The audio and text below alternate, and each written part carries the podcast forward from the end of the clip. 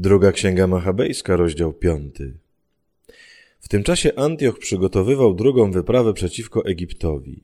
Wtedy to przez prawie 40 dni w całym mieście miały miejsce wizje.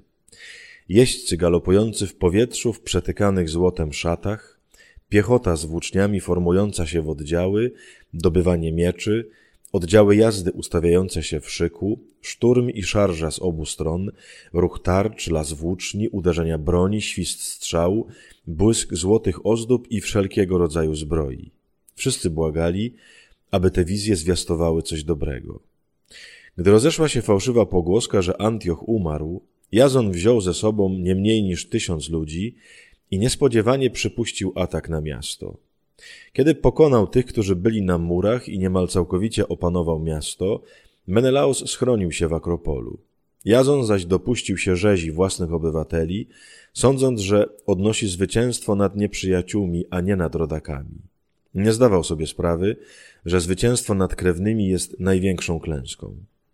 Nie zdobył jednak władzy, lecz okrył się hańbą zdrady i musiał znowu uciekać do Ammonitów, a kres jego był tragiczny.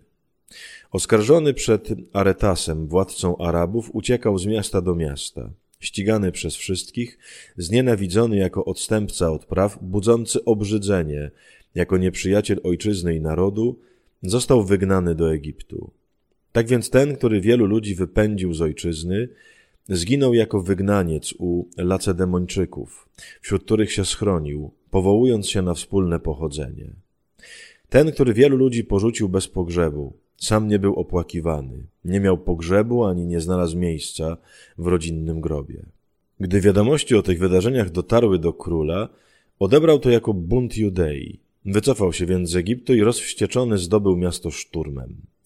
Rozkazał żołnierzom zabijać bez litości wszystkich napotkanych i wyrżnąć tych, którzy chronili się w domach. Mordowano młodych i starych, zabijano młodzieńców, kobiety i dzieci, dokonano rzezi dziewcząt i niemowląt. W ciągu trzech dni zginęło 80 tysięcy ludzi, z czego 40 tysięcy w walce wręcz. Co najmniej tyle samo sprzedano w niewolę. Jakby tego było jeszcze mało, odważył się wejść do najświętszej na ziemi świątyni, mając za przewodnika Menelaosa, zdrajcę praw i ojczyzny. Nieczystymi rękami wziął święte naczynia, skalanymi rękami splugawił to, co ofiarowali inni królowie dla pomnożenia chwały i czci tego miejsca. Antioch wbił się w pychę, nie biorąc pod uwagę tego, że władca rozgniewał się tylko na krótki czas z powodu grzechów mieszkańców miasta i dlatego był obojętny dla tego miejsca. Gdyby bowiem nie pogrążyli się w licznych grzechach, wówczas tak jak Heliodor, posłany przez króla Seleukosa, aby dokonać przeglądu skarbca, taki on po swoim przybyciu zostałby natychmiast wychłostany i odwiedziony od zuchwalstwa.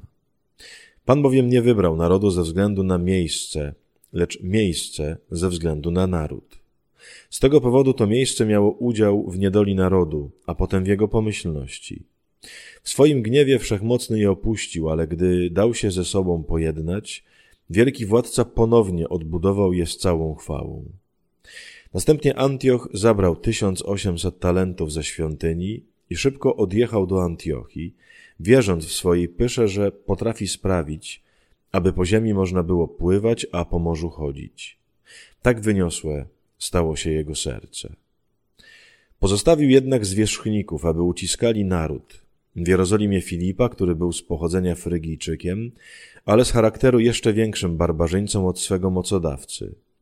Na Garizim Andronika, oprócz nich Menelaosa, który bardziej niż inni wynosił się ponad obywateli i był wrogo usposobiony wobec Żydów. Król posłał ponadto dowódcę Mizyjczyków Apoloniusza razem z dwudziestodwutysięcznym wojskiem, nakazując mu zabić wszystkich dorosłych, a kobiety i nieletnich sprzedać. Kiedy przybył on do Jerozolimy, udawał pokojowo usposobionego, aż do świętego dnia szabatu. Podczas gdy Żydzi odpoczywali, rozkazał swoim żołnierzom urządzić ćwiczenia. Następnie kazał zabić wszystkich, którzy przyszli na oglądanie. Wtargnął z bronią do miasta i pobił wielki tłum. Wtedy Juda Machabeusz zebrał około dziesięciu ludzi i uciekł na pustynię. Tam na sposób dzikich zwierząt mieszkał w górach razem ze swoimi towarzyszami. Żywili się tylko roślinami, aby się nie skalać. Moi drodzy, dotarliśmy y, w tej drugiej księdze machabejskiej do momentu, kiedy pojawia się wreszcie Juda Machabeusz. No bo do tej pory, jak widzieliście, bardziej była taka przedstawiana sytuacja, jakby co tam się działo w tym kraju, jakby no co, co psuli ci władcy i tak dalej, na czym polegało nieszczęście. Teraz się wreszcie pojawia bohater, który będzie chciał coś z tym zrobić. Koniec, zobaczcie, ten y, autor, w sensie narrator tej księgi, posługuje się takimi też metaforami. Ta początkowa część, gdzie jest mowa o tych wizjach tam, które widzieli, to jest taka poetycka, jakby poetycki sposób pokazania obaw i lęków, nie, które ludzie mają. E, ludzie się boją wojny i on to przedstawia w taki sposób, no właśnie, że widzą wizję, tak, właśnie o, o walkach, o szczęku broni i tak dalej, i tak dalej. Bo to się de facto dzieje w naszych głowach. My takie rzeczy sobie wręcz wyobrażamy, nie, jak to będzie strasznie i tak dalej. Ale zobaczcie, na tym lęku potem jakby dochodzi do zniszczenia, tak, właśnie na tym lęku, na, tym, na tych wystraszonych ludziach ten dowódca targnął do miasta, bo wiedział, że ludzie będą przerażeni. Jakby wykorzystał to, czego się boją. Kolejnie to jest w ogóle metoda bardzo wielu ludzi, szczególnie będących u władzy, czyli wykorzystywać lęki, różnego rodzaju strachy, obawy ludzi. Y, my też czasem oczywiście robimy też w naszych relacjach takich między nami, nie? Że wiedząc, że ktoś się czegoś boi, jak na przykład obiecujemy mu coś, co go z tego lęku wyzwoli, pokazujemy siebie jako kogoś, kto będzie go bronił i tak dalej, często nie mając wcale zamiaru tego robić, nie? Tylko jakby żerujemy trochę na lękach innych osób, żeby coś ugrać. Kani, no, to jest bezeceństwo okropne. To jest traktowanie człowieka w tragiczny sposób, jakby wykorzystując jego lęki. My jesteśmy od tego, żeby te lęki, żeby im towarzyszyć, żeby je zabierać, żeby dawać człowiekowi nadzieję, żeby pokazywać właściwą miarę podejścia do różnych rzeczy, a nie żeby je wykorzystywać. Kochani, nigdy, nigdy nie wykorzystujcie lęków drugiej osoby.